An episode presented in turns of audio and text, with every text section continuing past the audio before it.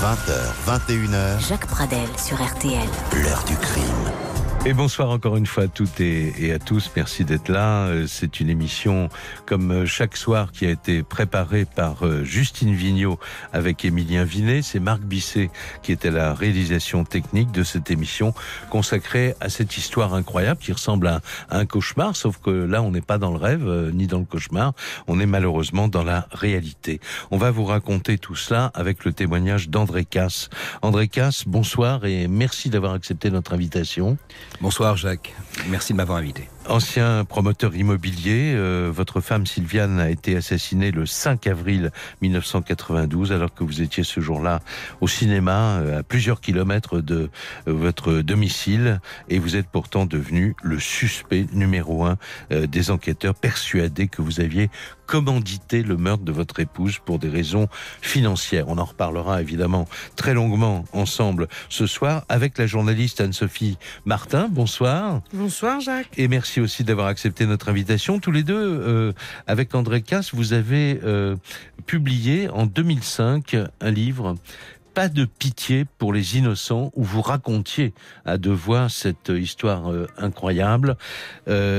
On va revenir sur tout cela dans un petit instant. Ensemble, on va avoir le temps ce soir euh, d'écouter euh, à la fois vos témoignages et vos réflexions sur cette enquête euh, étrange et sur les, rebondissements qui vous ont occasionné, donc André Casse, comme je le rappelais tout à l'heure, 1041 jours de prison. Inutile de dire que tous les dédommagements financiers que peut imaginer euh, l'État ne sont pas à la hauteur évidemment de la vie euh, broyée qui a été la vôtre. Et de cela aussi, il faudra que nous parlions ensemble. Mais tout de suite, pour euh, commencer cette émission, je voudrais vous raconter tout simplement en quelques mots les circonstances qui ont fait d'un innocent le suspect numéro un dans une affaire criminelle.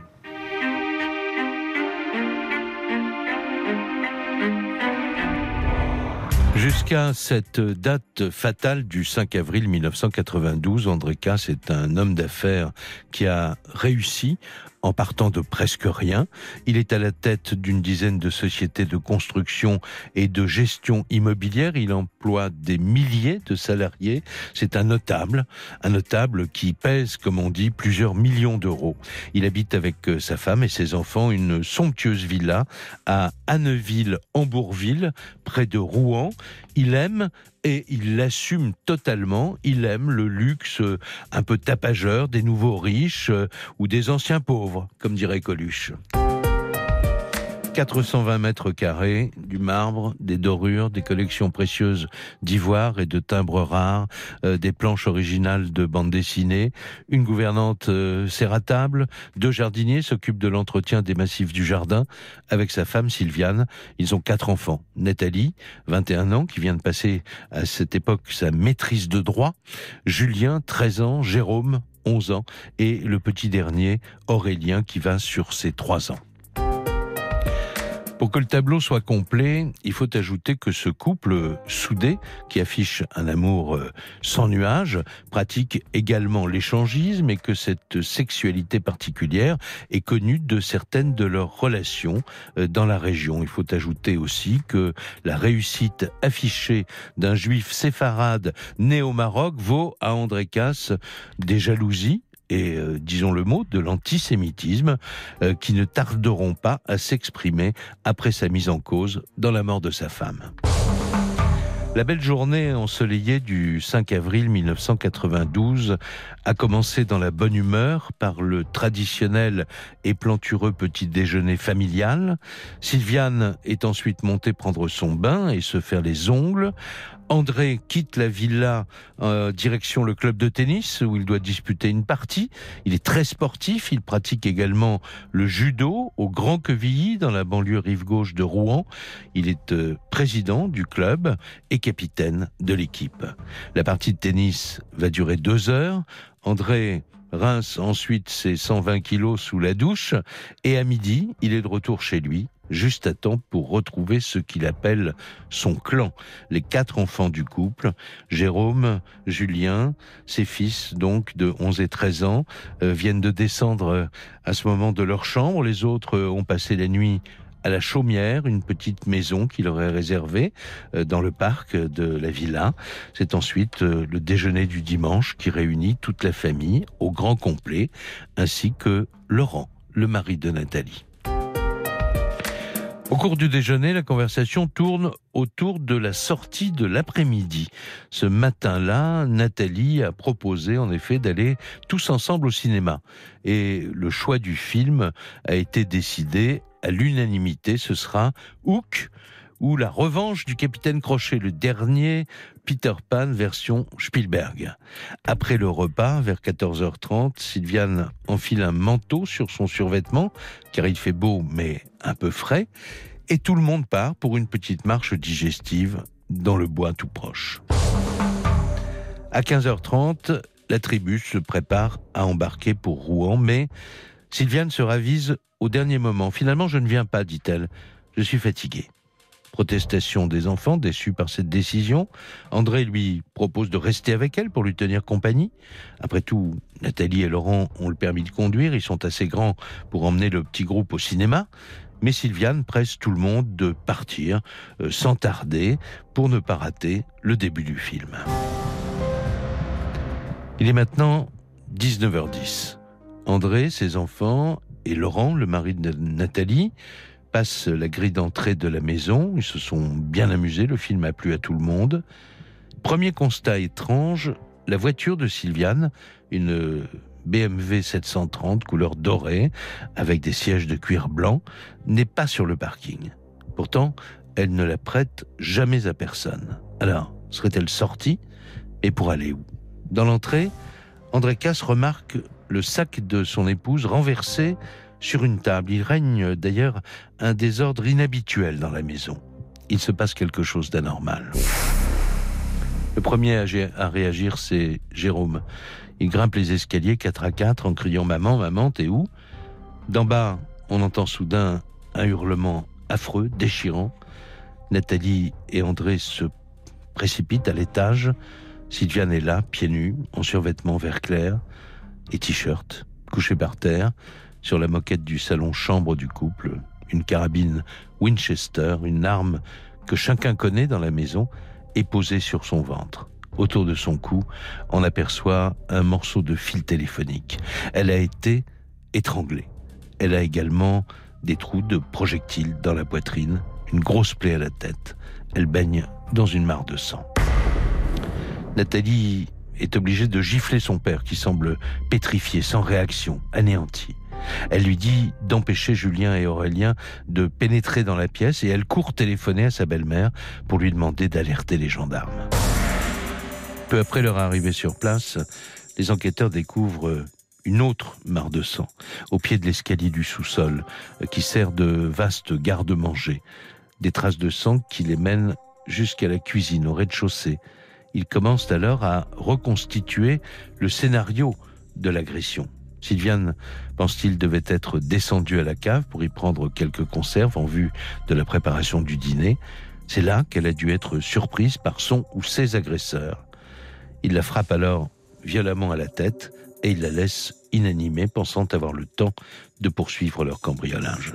Mais elle recouvre ses esprits, elle remonte vers sa chambre pour s'emparer de sa carabine et pour tenter de les chasser de la maison. Et alors elle se retrouve nez à nez avec eux au premier étage. Elle tire, mais elle rate sa cible.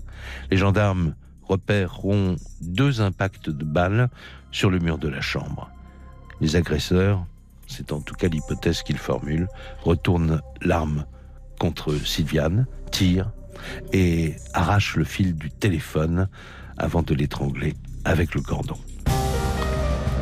Pendant que les enquêteurs poursuivent leurs investigations, le substitut du procureur, Catherine Barzac, arrive sur place. Elle salue à peine la famille, encore sous le choc. Nathalie proteste. Elle se fait très rudement rabroué par euh, la magistrate. André, lui, est soumis au test de la paraffine pour repérer d'éventuelles traces de poudre sur ses mains. La nuit tombe, toute la famille est brisée, dévastée par la douleur. À 19h20, les gendarmes apprennent par un coup de fil que la voiture de Sylviane vient d'être retrouvée sur un parking de la rue Eugène Coton, à Saint-Étienne-du-Rouvray. Le moteur est encore tiède, les portières non verrouillées, la jauge d'essence à zéro. Ce sera la seule information de la nuit. Des scellés sont ensuite apposés sur la maison. André et ses enfants s'entassent dans la chaumière pour essayer de dormir. André, épuisé, s'assomme pour la première fois de sa vie à coups de somnifères. Dans les jours et les semaines qui suivent, l'enquête des gendarmes s'oriente vers l'hypothèse d'un cambriolage qui a mal tourné. Une dizaine de tableaux, euh, en effet, ainsi que des bijoux ont été volés, mais ce qui étonne les enquêteurs du matériel électronique de prix comme des télés, des magnétoscopes, des chaînes IFI n'ont pas été touchés. Peut-être tout simplement parce que les voleurs ont dû s'enfuir précipitamment après le meurtre, peut-être aussi parce que seuls les tableaux les intéressaient. Des témoins décriront un homme qu'ils ont vu sortir de la BMW. Ils ont assisté à l'arrivée de la voiture et à son abandon en panne sèche. Ils donnent du conducteur une description assez précise. Jeune, entre 20 et 25 ans, 1m70 environ, cheveux bruns, légèrement ondulés, peau mate, pouvant être d'origine nord-africaine, disent certains. Une voisine des Casses dit aussi avoir vu passer Sylviane au volant de sa voiture vers 15h45, dix minutes à peine donc après le départ de son mari et de ses enfants pour aller au cinéma. Sylviane aurait aussi été aperçue plus tard dans l'après-midi par deux employés d'une salle des ventes de Rouen. Pour quelle raison serait-elle allée dans cette salle des ventes? Pour vendre? Pour acheter Pour rencontrer quelqu'un Les enquêteurs n'en apprendront pas plus. Ensuite, euh, l'enquête semble s'enliser. Les mois passent et la vie d'André Casse va subitement basculer 19 mois plus tard, le 8 novembre 1993. Ce jour-là, une dizaine d'inspecteurs de police investissent soudain sa maison et le mettent en état d'arrestation. Il est accusé, lui dit-on, d'avoir commandité le meurtre de sa femme. Comment en est-on arrivé là? C'est ce que nous allons voir maintenant, avec lui bien sûr, et avec Anne-Sophie Martin. Une pause tout de suite dans cette émission et nous retrouvons donc André Cassé et Anne-Sophie Martin. 20h21h, l'heure du crime. Jacques Pradel sur RTL. 20h21h, l'heure du crime. Jacques Pradel sur RTL. Pas de pitié pour les innocents, c'est le titre euh, et on le comprend mieux maintenant que euh, on a renoué avec euh, ce qui s'est passé ce jour-là, ce 5 avril 1992. Pas de pitié pour les innocents, c'est le titre du livre publié chez Michel Lafon en 2005 et co-signé par André Casse et par Anne-Sophie Martin. Alors André Casse, d'abord un mot sur tout cela. Il fallait raconter euh, et essayer de se mettre dans, votre peau. C'est très difficile de se mettre dans la peau d'un autre. Quand vous avez constaté que votre femme avait été assassinée en dehors du, choc, bien sûr, terrible, euh, vous pensez à quoi? Vous avez une idée de ce qui a pu se passer? Non, sur le coup, nous n'avons aucune idée, si ce n'est celle d'un cambriolage qui a mal tourné. Vous avez vu que les tableaux avaient disparu. Votre, votre, épouse, votre épouse était, euh, elle avait une galerie d'art. Elle avait une galerie d'art à Rouen, dans le vieux Rouen, et euh, deux coffres à bijoux ont disparu. Et nous apprenons euh, lors de la première parution de Paris-Normandie annonçant le meurtre, immédiatement, c'est un mercredi, je crois, se manifestent donc trois jours après des employés de la salle des ventes de Rouen pour dire qu'elle était venue, qu'ils l'avaient vue et ne pouvaient pas se tromper puisque c'était trois jours après. Euh, une voisine, en effet, l'a vue passer. Donc, le fait qu'elle n'ait pas voulu venir avec nous, ça signifiait qu'elle voulait la salle des ventes et elle avait besoin pour sa société de rentrer quelques fonds et je pense euh, qu'elle euh, était allée voir si les affaires qu'elle avait laissées à la salle des ventes se vendaient ou ne se vendaient pas. Et Mais on sait que les tableaux qui ont disparu ne sont pas des tableaux qu'elle a vendus. Non, absolument. Ils ont vraiment disparu. Les tableaux qui ont disparu et deux coffres à bijoux euh, mm. avec différents bijoux qu'elle avait depuis, qu'on achetait depuis des années. Donc beaucoup en salle des ventes. Tout a disparu. Ouais. Euh, alors, question euh, que je suis obligé de vous poser. Euh, il y a évidemment euh, euh, la médecine légale qui intervient dans, dans, dans l'enquête. Est-ce que l'heure du meurtre a pu être fixée par le médecin légiste? Oui, de toute façon, l'heure du meurtre était entre le moment où nous sommes partis et le moment où nous sommes revenus, mais plus précisément après son retour de la salle des ventes. Alors, est-ce que des gens ont fait un repérage, ont vu qu'il y avait personne dans la maison, ce qui est une probabilité, et puis elle est rentrée entre deux? Elle aurait surpris peut-être des cambrioleurs. Elle les aurait surpris. Je, de toute façon, ils l'ont jetée euh, en bas de l'escalier. Elle a eu une fracture du crâne. Elle a saigné, ce qu'a vu le médecin légiste, et ils l'ont peut-être laissée abandonnée pensant que de toute façon, elle était assommée, qu'elle les embêterait pas. Et c'est évidemment, si elle n'était pas remontée dans la chambre les affronter, peut-être qu'aujourd'hui elle sera encore enviée parmi nous. Alors Anne-Sophie Martin, euh, donc je disais, vous avez écrit ce livre avec euh, avec André Casse. Euh, cette, cette affaire résonne d'une manière particulière pour, pour vous? Quand, quand, vous avez décidé d'écrire ce livre tous les deux ben, En fait, quand on a décidé d'écrire ce livre ensemble, c'était pour porter un témoignage parce que euh, André Casse venait d'être blanchi et que cette histoire avait tellement duré et qu'il avait été quand même traîné dans la boue, faut bien le dire. Hein, 12 ans, hein, il a voilà. fallu 12 ans pour euh, qu'il que... y ait un non-lieu dans, dans cette affaire. Donc c'est très long, hein, c'est une instruction oui. interminable, surtout oui. son résultat. Et en fait, c'était peut-être la première, le premier pas vers sa possible reconstruction mmh. à ce moment-là. C'est-à-dire que ça faisait moins dix ans que je le connaissais pratiquement. Hein. On s'était, euh, on s'était rencontrés au moment où il était venu me voir au, au journal Info Matin où je travaillais à l'époque, et on s'était rencontrés en, en, en, 1995, juste pendant le mois et demi, je crois, enfin pendant la courte période où il avait pu euh, sortir de prison, mmh. entre deux moments de prison. Et c'est vrai que moi, je me disais, euh, quand on s'était vu pendant plusieurs heures, et je trouvais que euh, cet homme était assez exceptionnel parce que il sortait de prison et qu'il avait, euh, on dirait aujourd'hui l'agnac, mais il avait une espèce de volonté farouche mmh. de, de, de, se défendre et de faire valoir son, son innocence totalement exceptionnelle. Donc ouais. ça laisse pas indifférent. Voilà, quant au titre, évidemment, euh, c'est aussi une grande colère qui vous anime, et ça, on en reparlera tout à l'heure. Une pause tout de suite, et puis on va parler de l'enquête. Euh, la première partie de l'enquête sont les gendarmes, et puis euh, le, le, dossier passe au, au SRPJ de, de, Rouen, et c'est là euh, que euh, votre vie va véritablement basculer quelques mois plus tard. À tout de suite. L'heure du crime. Sur RTL. L'heure du crime. Jacques Pradel. Jusqu'à 21h sur RTL. André Casse est mon invité. Il a vécu cette, ce, ce cette horreur dont, dans laquelle il est très difficile de se projeter. On ne peut qu'être consterné évidemment quand euh, voilà quand on remet les choses à plat et qu'on raconte ce qui vous est arrivé, euh, l'assassinat de votre épouse et puis ensuite et on va en parler euh, maintenant cette enquête qui au début considère qu'il s'agit certainement euh, d'un cambriolage qui a mal tourné parce que les éléments de constatation euh, sont là.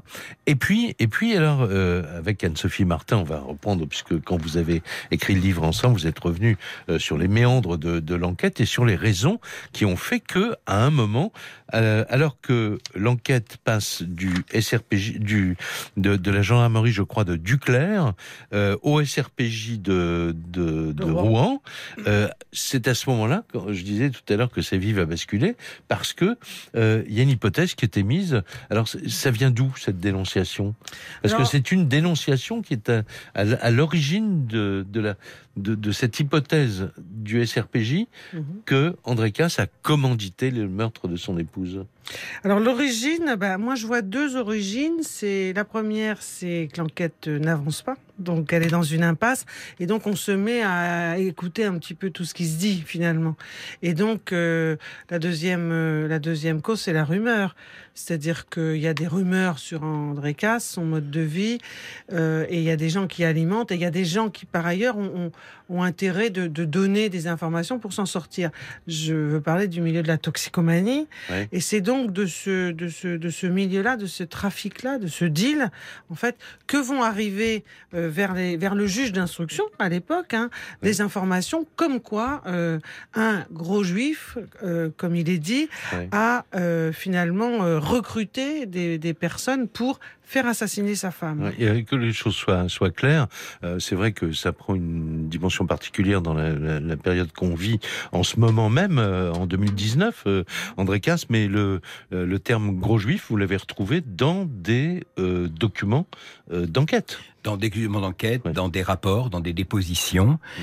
Et d'ailleurs, dès 94, le premier article dans Nouvel Observateur qui a été écrit par feu François Caviglioli dénonçait une affaire qui baignait dans un antisémitisme boueux. Mm. Et jamais Caviglioli, qui a fait plusieurs articles derrière dans Nouvel Observateur, jamais il n'était attaqué par personne mm-hmm. parce qu'il pouvait l'attaquer il avait des éléments partout dans le dossier qui justifiaient qu'il n'avait rien exagéré en disant un antisémitisme boueux.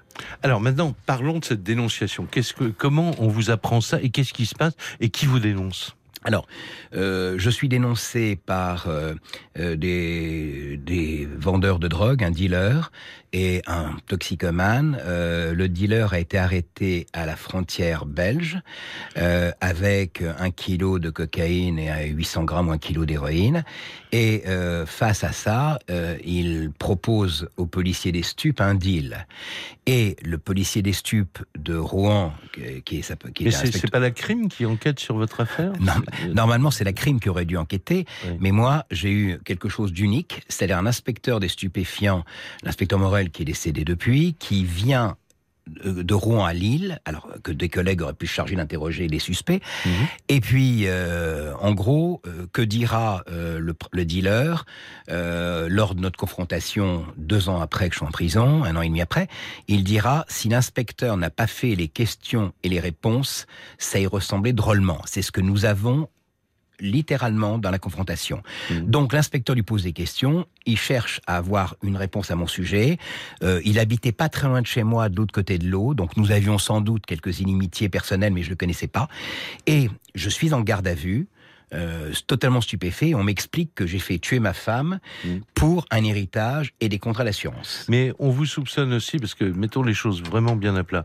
Euh, j'ai lu hein, quelque part, donc je profite de votre présence pour vérifier les choses. Euh, parce qu'on parle de rumeurs, alors il faut pas en créer nous-mêmes.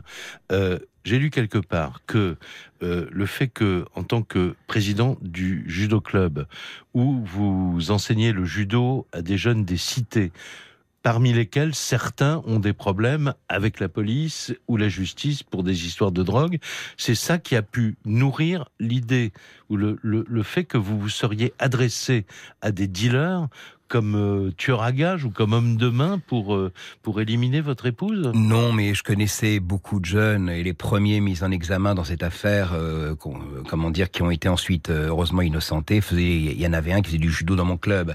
Donc je dirais que on a, dans le club, on est, il y a 2000 personnes. C'est un club qui est merveilleux, qui aide beaucoup les jeunes. Il peut y avoir des confusions. Euh, il peut y avoir des confusions, mais là, c'était vraiment le combat personnel d'un inspecteur des stupes qui va voir le magistrat instructeur, euh, Thierry Laurent, et qui lui dit J'ai tous les éléments, confie-moi l'affaire. Et là, Thierry Laurent, à la stupéfaction du procureur République plus tard, Monsieur Schmitt, lui confiera l'affaire. Et donc, je me vois l'enquête donc à la aux gendarmes, et me voilà euh, en garde à vue avec les stupes. Oui, euh, Anne-Sophie Martin. Alors, quand on se penche sur ce dossier que le juge connaît euh, quand même très bien, au premier chef, ce qui était très troublant d'emblée, c'est que les témoignages des deux euh, toxicomanes, en fait, se ressemblaient, mais furieusement. C'est-à-dire qu'ils ils étaient, euh, ils, se, ils n'étaient pas en contact, mais ce qu'ils disaient, leur déclaration était très très proche. Et c'est pourquoi, quand on découvrira après que, quand ils vont euh, dire non, j'ai menti, j'ai tout inventé, etc., mmh. euh, il, dira, effectivement, c'est un petit peu comme si l'inspecteur à, l'ancienne lui avait un petit peu dicté euh, ce qu'il fallait dire. Donc on a, on a vraiment là l'impression d'un, pas d'un coup mais quand même quasiment après coup, hein, je veux dire. Et, euh, et, donc ces deux, ces deux personnes, en tout cas, vont faire des déclarations assez fortes. Et après, le problème, c'est que le juge va très vite, lui, mm. marcher dans cette hypothèse-là, parce qu'il n'en a pas d'autres. Et mm. donc, il y a une certaine candeur, il y a une certaine euh, euh, naïveté mm. de sa part à plonger là-dedans et à désigner ce service des stupes comme service d'enquête, alors que ça se voit jamais. En tout cas, pas pleinement investi de cette enquête-là. Et donc, ça va prospérer pendant des mois et des mois et ça, ça fait perdre euh, à, André Casse sa liberté et à ses enfants. Alors vous, parlons de ça avant de reprendre euh, le fil de, l'enquête. Euh, vous, j'ai dit, vous avez des milliers d'employés, vous avez des dizaines, de sociétés. Euh, c'est le monde s'écroule là, bah, financièrement. Je veux dire. Disons que j'étais d'une part euh, peu de temps avant, j'avais été salarié pour un gros groupe en effet où on, on faisait travailler des, des milliers d'ouvriers. Ensuite, j'avais des opérations immobilières et ce qui s'est passé, c'est que en trois ans, euh, je n'avais pas prévu d'être invalide en étant valide et donc mes affaires tournaient et d'un seul coup elles se sont arrêtées et j'en suis sorti complètement nu. Euh, et, le... et, vous avez bradé des, des, des biens qui vous appartenaient pour payer vos avocats. Au et, cinquième ou sixième du prix, ou permettre aux enfants de vivre pendant trois ans. Et euh, comment dire, la personne qui m'a fait une expertise est un expert reconnu de la cour euh, d'appel de Rouen et celle de mm. Caen, qui est commissaire au compte d'un grand nombre de banques. Il m'avait trouvé 4 millions d'euros de perdus, donc ma situation était très positive et pas du tout en difficulté. Et là-dedans, euh, évidemment, je suis été ruiné complètement par cette affaire parce qu'en trois ans, j'ai tout perdu. Et j'ai connu la prison, c'est-à-dire que j'ai quitté une maison très sympa et mes enfants, dont je m'occupais après la mort de leur mère, pour me retrouver en détention avec deux autres co-inculpés. Alors, quand, quand on accuse quelqu'un de, d'avoir commandité un, assassinat, il faut un mobile. Le mobile euh, avancé, euh, touché à une assurance vie que votre femme possédait, c'est cela? Euh... Absolument. Quand ils m'ont donné le mobile lors de ma garde à vue, je me suis complètement détendu en me disant bon, euh, ça va se vérifier. L'assurance n'est pas à moi. Je n'aurais jamais dû l'apercevoir. C'est un accident. Je ne pouvais pas le savoir au moment du décès de ma femme. Donc pour moi, c'était clair. Oui.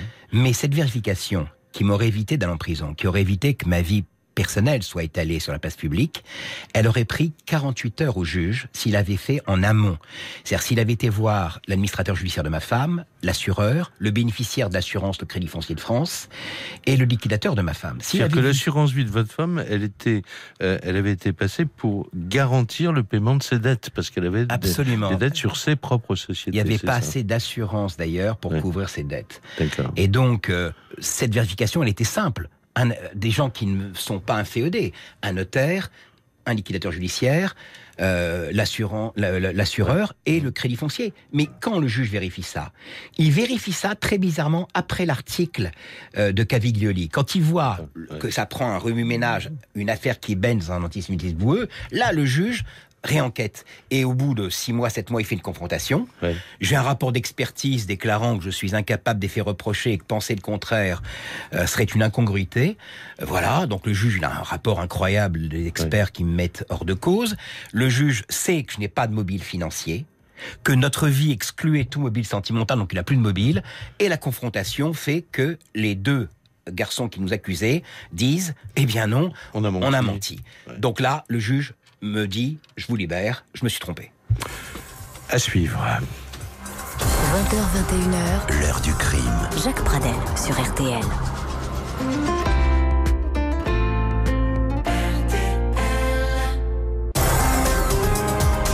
Retour de l'heure du crime. Jacques Pradel sur RTL. Avec Anne-Sophie Martin et André Casse, euh, l'heure du crime ce soir pour euh, reparler. Et c'est à la demande, je l'ai pas dit au début de l'émission, mais on a eu beaucoup beaucoup de demandes euh, parce qu'il y a périodiquement des, émissions évidemment euh, sur euh, sur cette affaire qui évidemment continue à, à, vous accompagner, André Casse. tout à l'heure, on parlera de présent, voire d'avenir aussi quand même.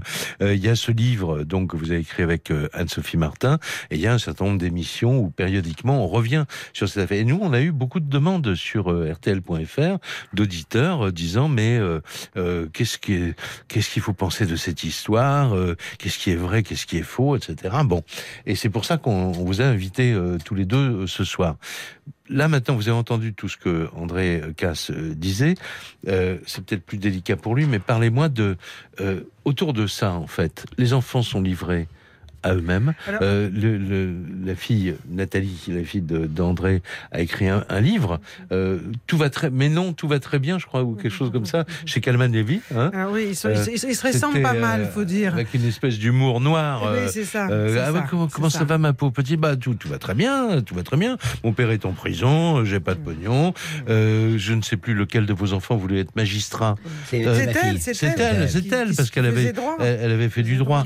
Mais comment être elle a dû renoncer vraiment à cause de ce qui vous était arrivé. Oui, parce que c'était difficile pour elle de passer le concours de la magistrature ou de commissaire de police avec un père qui était un méchant assassin en prison. C'était compliqué. Il faut le dire, ça aussi. Oui.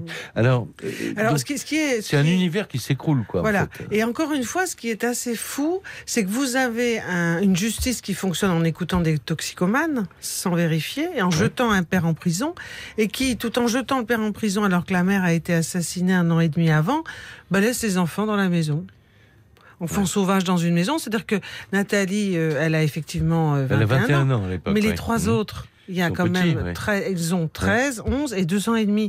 Donc c'est incroyable de, de, de, de, ne pas s'en soucier, de, de, prendre des décisions aussi, aussi importantes et de laisser les, les, les enfants dans la maison comme ça. Donc c'est un peu une forme d'irresponsabilité, hein, si vous me concédez. Ils ne pas à s'exprimer, on les comprend. Ah, hein, ben, mais oui, oui, oui, je pense que c'est pas. Euh, il faut bien vivre euh, au bout d'un moment, hein, ça a tellement duré. Et puis c'est vrai qu'eux, ils ont, euh, ils ont eu quand même double peine, on peut dire, hein, double souffrance euh, etc., euh, assez, assez, assez regroupés en plus dans le temps. Mhm. Donc, euh, bah, ils auraient pu devenir dingos, je pense, hein, parce que c'était vraiment une situation terrible.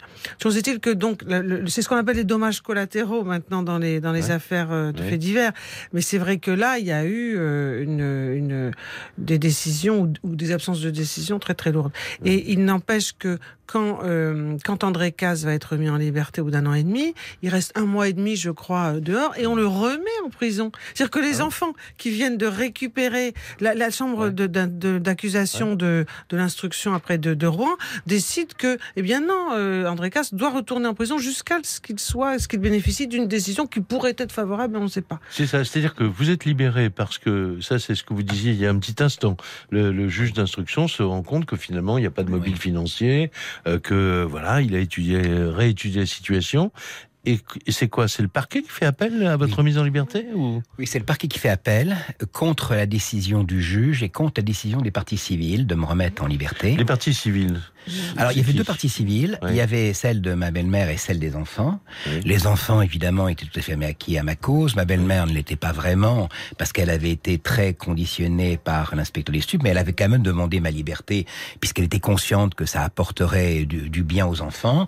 Et donc, me voilà dehors. Mais vous avez été soupçonné par votre propre belle-mère de oui, peut-être été le... C'est un peu particulier. La relation avec ma belle-mère, je l'ai connue avant mon épouse. Euh, voilà. Donc, c'est une, un peu, c'est un peu particulier.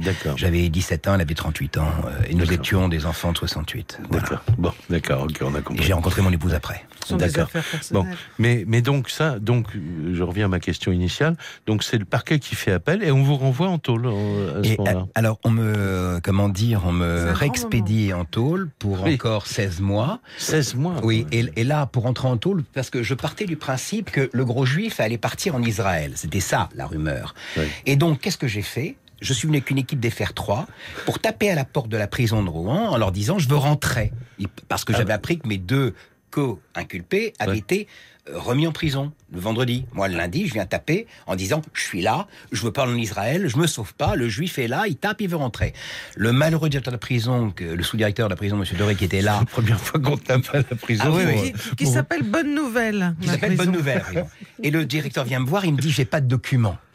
Donc je me dis merde, c'est compliqué de sortir, mais c'est encore plus dur de rentrer. Donc du coup, je vais à la gendarmerie. Euh, à Duclair, donc je prends un taxi à mes frais. Là, les gendarmes, très agréables, eux qui savent que je suis innocent, euh, ils étaient convaincus. Eux, ils sont convaincus. Ah, depuis, le début. Ils me ramènent sans menottes, sans rien, évidemment. Et hop, je rentre en prison. Et là, pendant 16 mois, il va rien se passer.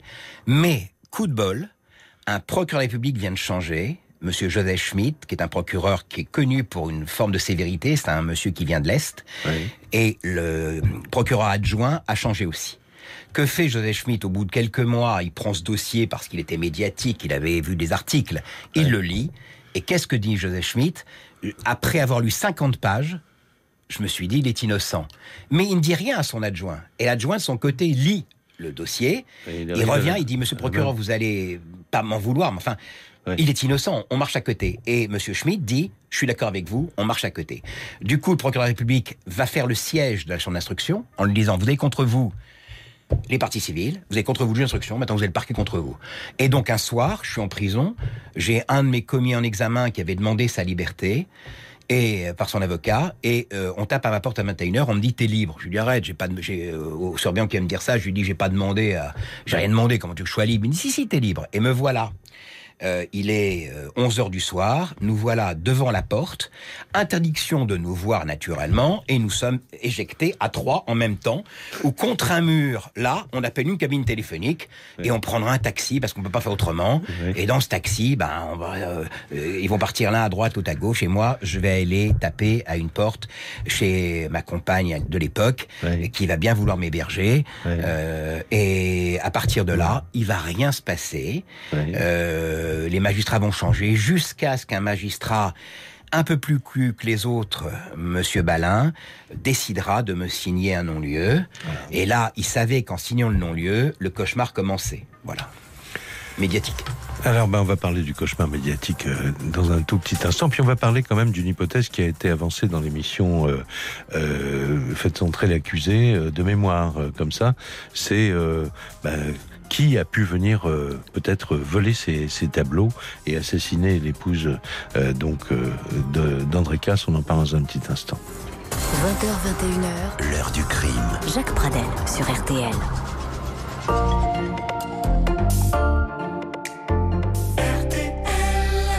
Jusqu'à 21h sur RTL. Jacques Pradel. L'heure du crime. Les invités de l'heure du crime, André Casse, qui témoigne ce soir de cette histoire incroyable qui est arrivée qui a laissé des cicatrices euh, nombreuses et pas qu'à lui, évidemment, à toute sa famille. Euh, on essaye de, de, décrypter ensemble et on vous remercie de, euh, de revenir sur... Ça C'est jamais trop pénible, ça, André Casse, revenir sur tout ça Non, parce que euh, j'ai été confronté un grand nombre de fois à la justice, encore le cas maintenant. J'ai eu que des non-lieux ou des relax, mais je trouve vraiment que c'est un système épouvantable, parce qu'on part sur une hypothèse, elle est souvent pas vérifiée, mais elle devient quelque chose auquel un juge, des magistrats ou des enquêteurs croient. Et il faut du temps avant d'en sortir. Alors justement, Anne-Sophie Martin, vous vouliez reparler du procureur qui est... Parce que pourquoi il s'en sort finalement euh, Et d'abord, il sort de prison. Et pourquoi ensuite on va s'acheminer vers le non-lieu? C'est à cause de cet homme dont on parlait tout à l'heure. Oui, alors on parlait de ce, magistrat euh, Joseph Schmitt. Ce qui est surtout euh, vraiment rarissime, c'est que c'est le procureur qui défend les intérêts de la société qui vient dire euh, bah, ma, conviction, ma conviction personnelle, j'en ai une, c'est que ce n'est pas lui, et qui va chercher et qui va dire qu'est-ce qu'on a raté, et donc il faut repartir aux fondamentaux. voilà, il reprend tout à zéro, il examine et il trouve une pépite, c'est-à-dire que euh, cinq jours après euh, le l'assassinat, absolument, donc le 10 avril 1992, il y a un petit procès-verbal de synthèse de la gendarmerie qui euh, fait part des quelques pistes qui pourraient euh, se présenter et qui, euh, n'ont pas encore été exploitées. Donc, n'ont pas encore été toutes exploitées, en tout cas, ni mhm. menées jusqu'au bout. Et notamment, il relève la présence dans la région d'un vendeur de, lithographie qui allait de maison en maison pour essayer de, placer ses œuvres. Et donc, y a, on, on retrouvait des témoins dans le village d'Anneville-en-Bourville, pas loin, qui avait reçu la visite de cette personne. Et un enfant euh, des casses, justement, euh, lui se souvenait de que cet homme était passé à la, à la maison à la maison des Casses, donc, dans cette grande ville-là. Et donc, évidemment, on pouvait imaginer qu'il s'agisse d'un repérage. Vous voyez, avant de, ça peut être une technique. Et donc, évidemment, il fallait retrouver cet homme. Et on découvrira après, donc des années après, quand c'est enquêté, que cet homme, effectivement, a des, déjà des condamnations, enfin, un casier euh, judiciaire pour des violences. 13, 13. Voilà, il en a 13 agressions euh, reconnues. Et c'est donc vraiment la, la, la, piste qui semble la plus sérieuse. Le problème, c'est que c'est tellement de temps après que euh, on ne peut plus exploiter tous les indices, des chèques, des choses comme ça. Les banques ne vont ah pas garder les archives. On n'arrivera pas à reconstituer vraiment, si vous voulez, le, le, le, le déplacement de cette de cet homme dans la région. Mais moi, je suis allée euh, avec la fille d'André, euh, Nathalie, lors d'un procès public de cet homme, puisqu'il mmh. avait été poursuivi pour plusieurs faits. Et, et, effectivement, on se on se on se demande demandé, quoi, en fait, euh, si c'était pas lui, parce que ça semblait correspondre. Le modus operandi, si vous voulez, pouvait correspondre à ce mhm. qu'il faisait dans la région de Rouen à ce, à ce, à ce, moment du printemps 92. Mais cet homme, André Casse, il n'a jamais été euh, accusé de quoi que ce soit dans cette affaire-là, faute de euh, faute d'éléments concrets, matériels, quoi. Absolument, faute d'éléments concrets matériels. sa personnalité correspondait. C'était un paranoïaque à tendance labile, c'est-à-dire c'est quelqu'un qui, quand vous lui mettez une claque, il vous met quatre coups de poing. Euh, donc euh, il avait tout à fait le profil. Il était passé euh, chez nous, il était passé après chez une de mes employées de maison. Le dimanche, c'était le seul jour où il n'y avait pas d'employé, il n'y avait personne. Donc peut-être que l'une d'employés lui a dit qu'en effet, il ne travaillait pas le dimanche et qu'il n'y avait personne le dimanche, et qu'il a fait un repérage le dimanche, et qu'entre deux, Sylviane, partie à la salle des ventes de Rouen, revient, revient et tombe sur lui, ou lui un complice. Voilà. Et, les tableaux euh, qui ont disparu euh, chez vous n'ont jamais été euh, retrouvés Jamais. Il y avait beaucoup de tableaux, il y avait deux coffrets à bijoux, il y avait plein de choses qui ont disparu. Rien n'a jamais été retrouvé de Non, rien n'a rien été retrouvé. Et d'un autre côté, il était en région parisienne. bon, il avait quand même des années devant lui pour tout distribuer et plus rien retrouver. En plus, c'était pas des œuvres exceptionnel. Euh, on avait, Sylviane avait 300 tableaux. Dedans, il y avait des tableaux qui valaient quelque chose et d'autres qui valaient rien. Mais c'était pas, on n'était pas sur des tableaux, on n'était pas sur du Monet ou du Van Gogh. Hein. on était sur des tableaux tout simples que les gens achètent pour euh, mettre chez eux en décoration. Et donc, euh, voilà. Et là, ça a été très difficile parce que cette piste qui aurait pu être suivie ne l'a pas été. et les stupes ont bloqué. La première équipe de gendarmerie était passée à côté, elle n'avait pas suivi. Les stupes ont fait que pendant trois ans, on a perdu. Et quand la nouvelle équipe de gendarmerie, euh, qui était dirigée par, euh, il est devenu lieutenant-colonel Monsieur Martinez, qui était capitaine à l'époque, quand il a repris l'enquête, et lui avec du talent et une très bonne équipe de gendarmerie, euh, sous la responsabilité du magistrat, mais avec l'appui du procureur de la République, eh ben, quand il a repris ça, malheureusement, il n'y avait plus assez d'éléments pour qu'il puisse aller au bout, même s'il avait une conviction. Alors, reprenons quand même. Vous, vous bénéficiez, vous, d'un non-lieu en quelle année? 12 ans après 12 ans après les faits. En, le 5, alors, il devient valide le 5 avril 2004. D'accord. Et euh, le meurtre a lieu le 5 avril 92. D'accord. Euh, cette, euh, cette décision de, de non-lieu n'est pas un non-lieu sur général sur l'enquête? Ou est-ce que ça, de fait, ça, ça arrête l'action d'enquête Ah non, pas du tout. Heureusement, l'enquête peut toujours continuer et être lancée. C'est ce qu'on peut espérer si jamais un jour quelque chose vient apparaître. Euh, mais euh, je dirais, moi, mon dossier, ça a été un dossier sur fond d'antisémitisme, sur fond d'un mobile qui n'existait pas. Et il est dramatique qu'un magistrat s'aperçoive 18 mois après qu'il n'y a pas de mobile parce qu'il n'a pas interrogé l'assureur. Mais vous savez, ce genre de choses, on l'a euh, aujourd'hui, je suis encore en examen depuis 2015, dans une affaire où il est prouvé euh, chez un notaire que j'aurais dû encaisser un million trois. Je ne l'encaisse pas. Je, mes sociétés font deux millions et demi de travaux et euh, je touche 928 000. Donc je touche moins que la compte que j'aurais dû avoir avant de commencer quoi que ce soit. Malgré tout, je suis en examen. À côté, il y a des centaines de millions d'euros disparus au Caïman, auxquels j'ai rien à voir, et personne ne se préoccupe parce que vous savez qu'au Caïman, contrairement à tout ce qui est dit sur les recherches financières, quand vous êtes au Caïman avec des comptes au Caïman, les gens qui y sont, eh bien, c'est béton. C'est-à-dire que, à moins qu'un employé indélicat vienne vendre un fichier, vous n'avez aucune information. Donc, je suis encore dans une affaire de corne-cul, euh, dans lequel euh, je me retrouve, euh, comment dire, en examen encore une fois, alors que je n'ai pas perçu ce que j'aurais dû percevoir. Euh, c'est contractuel, c'est annexé à la grosse du notaire, mais personne n'a encore regardé ça. Il faut dire que les magistrats ont en moyenne en 120 dossiers. Et dans chaque dossier, vous avez peut-être 7-8 personnes, les témoins, les victimes et tout. Et le problème, c'est qu'ils sont noyés par les dossiers.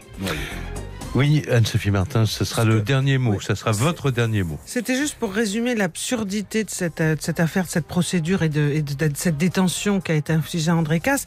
C'est que on sait que Sylviane Casse a été tuée avec le fusil qui était dans la maison, donc il aurait donc commandité l'assassinat de sa femme à des tueurs qui arrivent sans armes. Voilà. Ça me semble être résumé l'absurde. Puisqu'on marche sur la tête, c'est très bien de terminer en marchant sur la tête. Je vous remercie beaucoup, merci infiniment. Merci beaucoup André Casse et je pense que les auditeurs qui nous avaient laissé des messages en nous disant que cette affaire les avait euh, particulièrement euh, frappés ben, ont eu les réponses à toutes les questions qu'ils se posaient. L'émission est maintenant terminée.